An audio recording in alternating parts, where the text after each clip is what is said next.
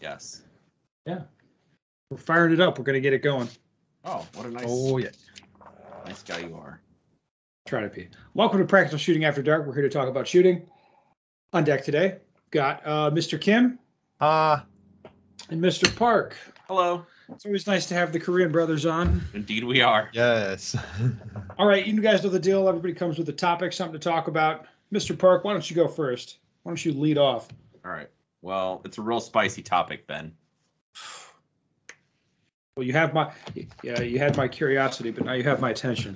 What? What? Uh, that's Leonardo DiCaprio. Is that uh Django? Uh, yes. Yeah, yeah, yeah. I haven't seen that movie for a while. Oh man. Um, well, it's actually a business stuff. Go figure. Um, so uh, I get a lot of questions. I organize classes for Ben at my range every year, and I always get questions about kind of how I do it, or you know, it it seems like controlled chaos, but once you do it a few times, it's actually not that tough. Um, so I kind of want to talk about just how it works and how I've made it to be pretty easy for me anyway. And Ben can chime in where he wants to. But uh, kind of the way it works, I mean, it's a relationship between the instructor and the organizer. In a way, uh, Ben works for me, not like he's going to mow my yard, but I mean, Ben needs me there, and I need Ben there if I want to take a class. So it kind of works out well for both of us. And I want to set up the class and have it organized in a way that it's not a total headache, that Ben wants to come back. And I also see it as I'm kind of obligated to make sure the people that are trusting me and signing up for the class have a good time, that the instructor's there, they have all the targets, the pasters, all the supplies that you know they expect they're trusting me to have there so they can take the class and learn a lot from it. Well, can we talk about why having a class organizer is a good system? Sure. That's a good place to start. Yeah. Okay. So what what we mean by that is like the way it works. If you want me or Joel or Hwansik, any any of us, uh, to to come and do a class is like there's some guy, some contact person, whoever that is, who becomes the class organizer. So it's like if somebody wants me to come to a class, um, they can organize the class. They go to their range. Like, hey, can we do this thing? Like, what are the requirements? Um, they they do the registration, so they they you know handle like money from students and that kind of stuff. And the reason that's a good system is is twofold. So number one, for me, obviously that's that as an instructor, there's less stuff I need to do. But then I mean, but that's just the beginning of it, right? I mean, it makes it mm-hmm. easy. It makes it easy for the instructor. I will be honest about that. But it also makes it sort of possible. So what I mean is, it's the way that shooting ranges function. Most ranges, if I just cold call them and say, "Hey, can I do a, a class at your range at on these dates or whatever?" It's like, You know, Yeah, like, that's- who are you and probably yeah, not. that that's tough to do. So the organizer, maybe they are on the board or they're hooked up at their club or they know the right they they, they know the people to talk to at their club to make it happen. Mhm. It's difficult from a thousand miles away to make it happen. Yeah. Uh, Yeah. so kind of briefly just going through the steps like obviously ben's my homeboy and i talk to him often but i still send him an email just because it's easy for him to track it Well, I track all my all my class communications via email. Yeah so i because it's searchable, so I can find what's going on. exactly It's like ben is my homeboy but i'm not going to send it to him on messenger or a phone call or something it'll be like through email and it's hey ben can you do a class on these dates Hmm. ben gets back to me yep i'm available for those dates like okay cool then i like what ben said i talk to my range to get access whatever i need whether it's uh you have to attend a board meeting or you know whatever whatever hoops the bocs have you jump through but basically to get approval uh, and you need to find out if they're going to charge a range fee. That's also important. So the next question that i get quite often is how to know what to charge. So i've already asked ben. He's okay with the date. The range is cool with it. Okay ben what do we charge per person? Ben gives me an amount of whatever the tuition is per person. I add in the range fee and then i figure out from ben or if i've done classes before how many total targets pasters if i need like spray paint whatever supplies i need i divide that by the number of students and that's going to give me a cost per person. So everyone's paying you know five bucks for targets and two bucks for pasters whatever it is. Um, uh let's see i got notes so i don't i don't forget anything. And then if i have any additional questions for ben i'm going to ask it at that time like ben i have to supply my own targets. He'd be like yes okay or whatever. So i know exactly what i'm getting myself into and everything's prepared you know so we're both on the same page so to speak. There's no surprises. I don't assume anything um, and then i just create an excel list uh, for each class I'm doing if it's multiple classes, but I don't take money in advance at all. That's an absolute hard no if it's like a year out or something like that. Um, so I create an Excel list, and then when I get to be a few months out, maybe two or three, uh, I've got an Excel list full of students. I'll just message them, hey, uh, you know, hey Kim, I'm still we're doing that class this and this date. Are you still in? Uh, and then at that point, if the person's still interested, then okay, you get tuition, and then they're actually on the list as you know being in the class. Because otherwise, I mean, people are really excited about it. Let's say eight months out. Oh yeah, I'm definitely down. I want to go to that class. But I mean, they could have a, a kid. They could have a different job. They could be living in a different state. Like who knows? So I'm not going to collect money from people so far out because that just makes a headache for me because I'm going to have to refund their money and you know let people hang on to that their money for that amount of time. So anyway, uh, a couple months out, I start getting you know like rounding up people. Are you still interested? Yes or no. If not, maybe I'll have openings. Um, and then when Ben comes to my range, he gets just one payment, whether it's cash, check, whatever. Ben just gets all the all of his uh, the money for tuition from the class organizer in one lump sum. So he's not like you know chasing people around the range or something like that. So it makes it very easy for Ben. And then I'm organized on my side where I already know who's paid and everything. The target's already ordered. Should have mentioned that. The target's already ordered. Those came to my house. So I've got all the supplies there when the instructor shows up. Ben turns up and all he has to do is just teach. Everything else is handled. Does that sound Yeah. fair, Ben? Well, I mean, yeah, it's a pretty good system. Um, and then it's nice to have that relationship. Well, Ben, I mean, if we weren't friends, we'd let's say we'd, what maybe four years have done classes for you. Like if Mhm. I if I if I ask you to come out for a class, it's pretty safe for you to know that like we're gonna have targets, that things are going to be the way they expect you to be, right? Or the way you expect Yes. them to be. So that's a good relationship. And then if you want to have, you know, Ben back or Kim back the next time, you kind of have a system. They already know you, and it just it makes things pretty easy. So Yes, the organi, so uh, I guess the, what I would add to this, if you're one of the people, because I see these messages a lot, like, hey, are you coming to XYZ place to do a class? yeah, The answer is no. I'm probably not. Uh, if you want me to come to a place near you to organize a class or tell someone else to organize it, because it's like I I don't I don't drive this. People come to me if they want me to do a class. I mean, you, you guys know me. I'm not you out- go where the work I'll- is. yeah, I'm not aggressively pushing this stuff on anybody. So it's a, I'm I'm always happy to do classes, but uh, the organizers are the ones that really make it happen. Totally And of agree. course, the organizers don't pay for the class, so it's not. oh, I should have mentioned that. Yeah, it's not so- horrible for them. No, so you shoot for free. So all you have is Yeah. just the little bit of hassle of collecting the money, getting approval. Um, Yeah. Then also, I guess a little bit of business stuff. Uh, also on Ben's site, it's like uh, take a class page. I created a Word document that has just some frequently asked questions and kind of a little template I made up if that's helpful to you. So kind of just an easy cheat sheet for whether it's you're having Vogel, JJ, whoever. I mean, you could follow the same formula. So just for a class organizer, kind of an easy cheat sheet and things to think about. Um, and then on Yeah. Ben's site, there's also a take a class. So I get, I mean, Ben, I was just messaging you this morning about this. I'm getting emails probably, you know, every couple of days where somebody's interested in taking a class. So if you're worried about failing a class, um, I would say, you know, just through the interwebs, uh, you know, people will find the class and they'll they'll want to show up. So don't feel like you have to have eight or ten people or you know 12 people whatever already like lined up cash in hand before you schedule a class.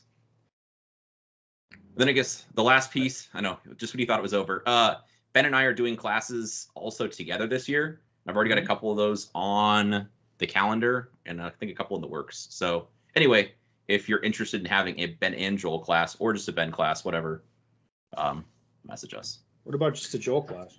that's fine too i do those also people can travel to me and i do classes here or at my place Uh, one thing, one thing I've seen from my group class too. So I follow the same system, right? And uh, oftentimes the organizers wanted to do private class as well.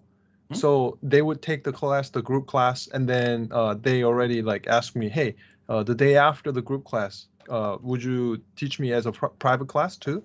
So like I've done many times where I teach a group class and him and I, or it, it could be like two people before I've done it.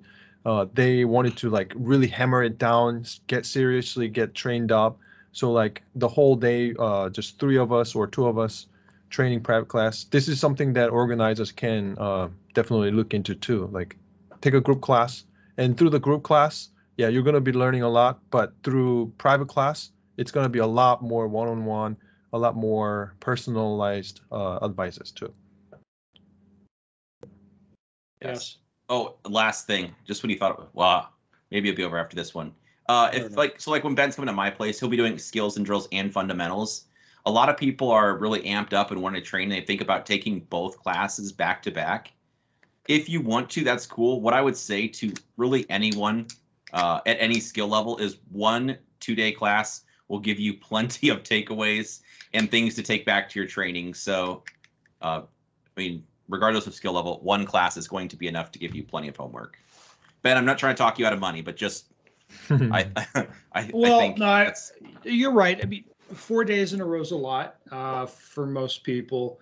And you, if you're really motivated or you know you, you're in good physical shape, you can do it. Um, a lot of guys are really dragging after they do that. Mhm. Stuff is hurting. especially if their hands aren't used to that much. They don't really train regularly. It's their hands, their legs from being on their feet all day. Maybe it's hot out and they're getting, you know, beat up that way. It's a lot. So one two day class will give you, regardless if it's either these guys or me, whatever. Like you'll have enough takeaways that don't feel like you have to sign up for, you know, two classes or four days.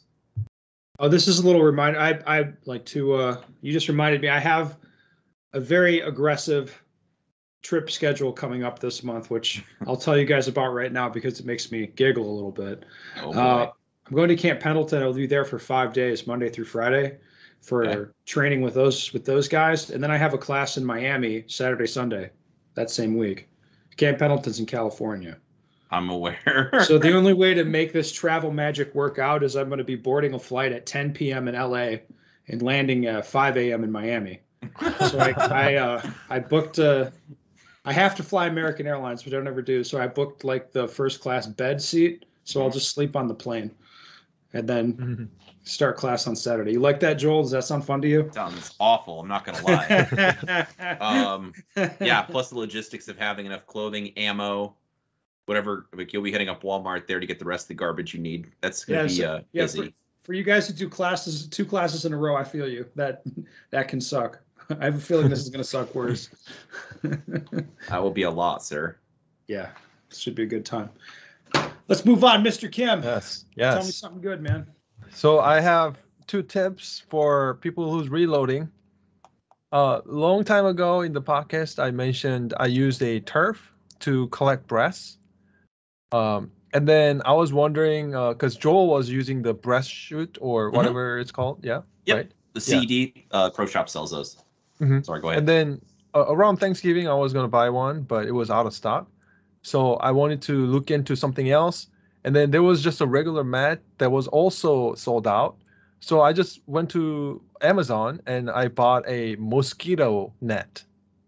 okay. Yes, quite large. Uh, I think it's a about four four yards, so like 12 by 12 uh, feet. So it's quite large, but it was only like 12 bucks, I think. Okay. So the turf, the issue with the turf to catch the brass is in Washington it rains a lot. Uh, things like that can happen, so it can gather all the water. So mosquito net will filter out all of that. So in the wintertime, most of the shooting I do in the range is stationary shooting, like only a couple targets. So it's really helpful to just collect and just you know like gather the brass in maybe two minutes, very quick. Just put it in a Ziploc bag or ammo can, whatever. Mhm. So people who's just picking up the brass and maybe look at yourself if you're doing a lot of the stationary stuff, Bill drill, doubles, confirmation drill, things like that, designated targets. Then just try to uh, get a get a mosquito net. It's really working well. Uh, it's a mine is a little bit of plasticky material, so I was worried if if the hot brass gonna melt it, but that's not happening. So that's working really well. And then the second one is a lot of people probably use like a Hornady, uh, what, what's called Hornady one shot, Hornady one shot lube Yep. or the case lube. I use that stuff. Yep. Yes, I used to use that, and that gets the brass really slick. And like when you load your magazine, your hands get oily, and like everything can get really dirty. I found some magic sauce for this. It's a very Oh. very good magic sauce. So, vi- video watchers, what That's I'm not what I holding was is expecting. it's a lube. Oh, Ben, it's a dry lube. What are you trying to say, Joel? nothing. Don't interrupt the So, professor. This is called Liquid Wrench Dry Lube, Okay, also from Amazon. Dang, I'm buying everything from Amazon nowadays. you are. Yeah. So this dry lube is pretty amazing. Uh, so what I do is I actually don't spray on it directly onto the brass. I actually spray it into the uh, sizing die. So you know, sizing die has a decapping pin and all that. Just Mhm. aim on that, sh- uh, aim on that uh, the opening, and then Mhm. just yeah, spray a couple times, like twice. This is a dry lube.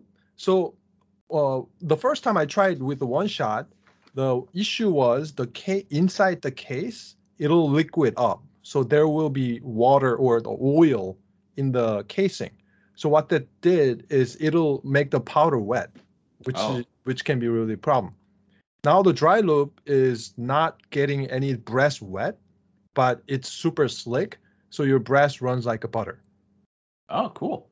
Yes, this is something that I found working extremely well. Uh, but again, you you have to like reapply that every maybe hundred rounds or maybe so, maybe less, more or less. So you just spray a couple times and then run, and then when when it gets sticky, uh, you spray more one more time. Uh, that's really amazing so far. Oh, okay. That's one way to do it. Uh, if anyone's using the one shot, definitely don't spray that stuff on the cases until they get wet. Just like just a little bit of a couple passes and do a little It's shake. not what you told me to do. I know, Ben. Ben, you wouldn't follow directions anyway. What are you talking about? I can't follow what I don't read, Joel. You know that. Well, I clean move right magazines there. with this too.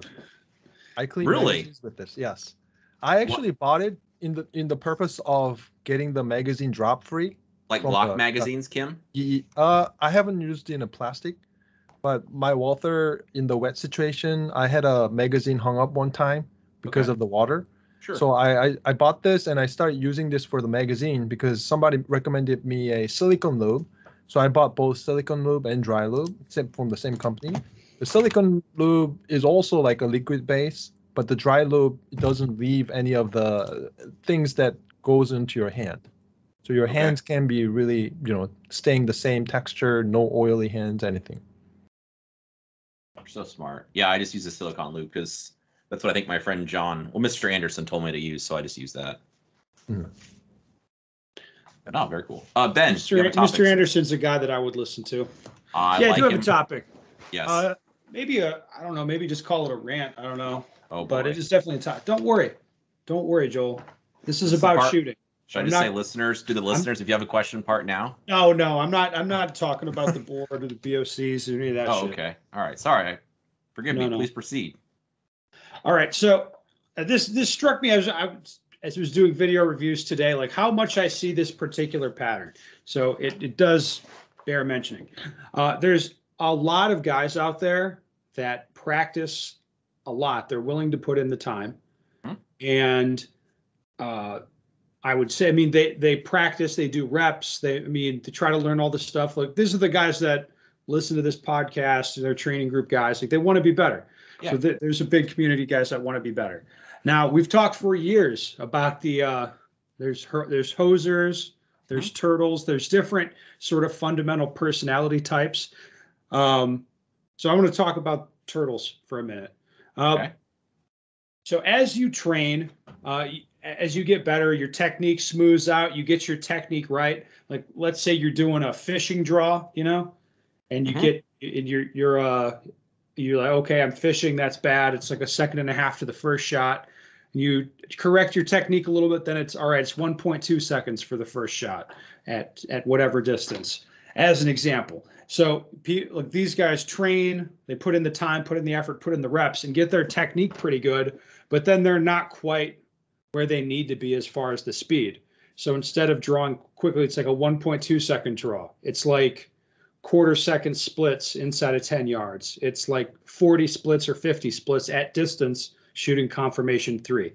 So they, what I'm saying is they get good, but they they stay f- very much in a comfort zone. And I would say they're coloring inside the lines all the time. You know what I mean? Yes. Uh, Tidy shooting. Yeah, and what those people need to do is that once you get to a point where you can execute what you're doing consistently, like 90% of the time, it, it's it's it's fine. It just it it's what it's it's the standard you're training to. It's time to raise the standard if you want to be better. And I think that's very hard for people to do. You have to give yourself permission to make mistakes, really, really, really start pushing yourself and uh, understand that you're going to shoot a lot of misses on the way to learning how to shoot fast and that that's okay. I went through this myself. Like I had to do the same thing. So, Yep. I mean, I feel like the, the, the message is worth repeating occasionally. I like it. Um, ben, if somebody decides it's time to start pushing, what Yes. advice would you give them? Because I think some people go to like 500% from Yeah. their, like they're comfortable. So- with it. That makes sense. The rule for me, like the rule I use is if I see, eh, if I can see the mistakes happening, or I, I understand the mistakes that I'm making as I'm making them, then I'm okay to push at that speed. If I'm shooting and I have no idea where the bullets are going, um, I you need to back off because that's not productive. That's just trying to make a number happen or a time happen or whatever. That's not good. But it, it- you want to shoot faster than you're you feel you can shoot, but not so fast you can't see or assess what's happening anymore. That's that's as far that's that's like the training zone is where you I can like see and assess your mistakes. Mhm. That's an easy way to It's a explain. very it. good advice. Yeah. Yes. All right, guys, let's take a question. Last podcast, you and Hwansik mentioned nine stages in four hours in an IPSC match. What exactly do they do to make that awesome time? And how the hell can I shoot majors that only take four hours? Sounds like fantasy. I almost don't believe you. Well, first of all, only nine in IPSC, nine in four hours. That would be like day not one of a multi-day match. Yeah, but it I- could be this definitely this more. is responding, I think, to the Polish Open that I shot, which was nine stages Yeah. in four hours. Then the Mhm. next day was nine stages in four hours for a total of 18. yes. In Extreme Open Euro, I shot in Czech Republic was 10, 10 stages in four hours. Yes, Yes. which is Probably, probably very all doable. 32 round stages with lots of uh, lots of interesting clusters of eight, eight, eight, and eight. Right? No.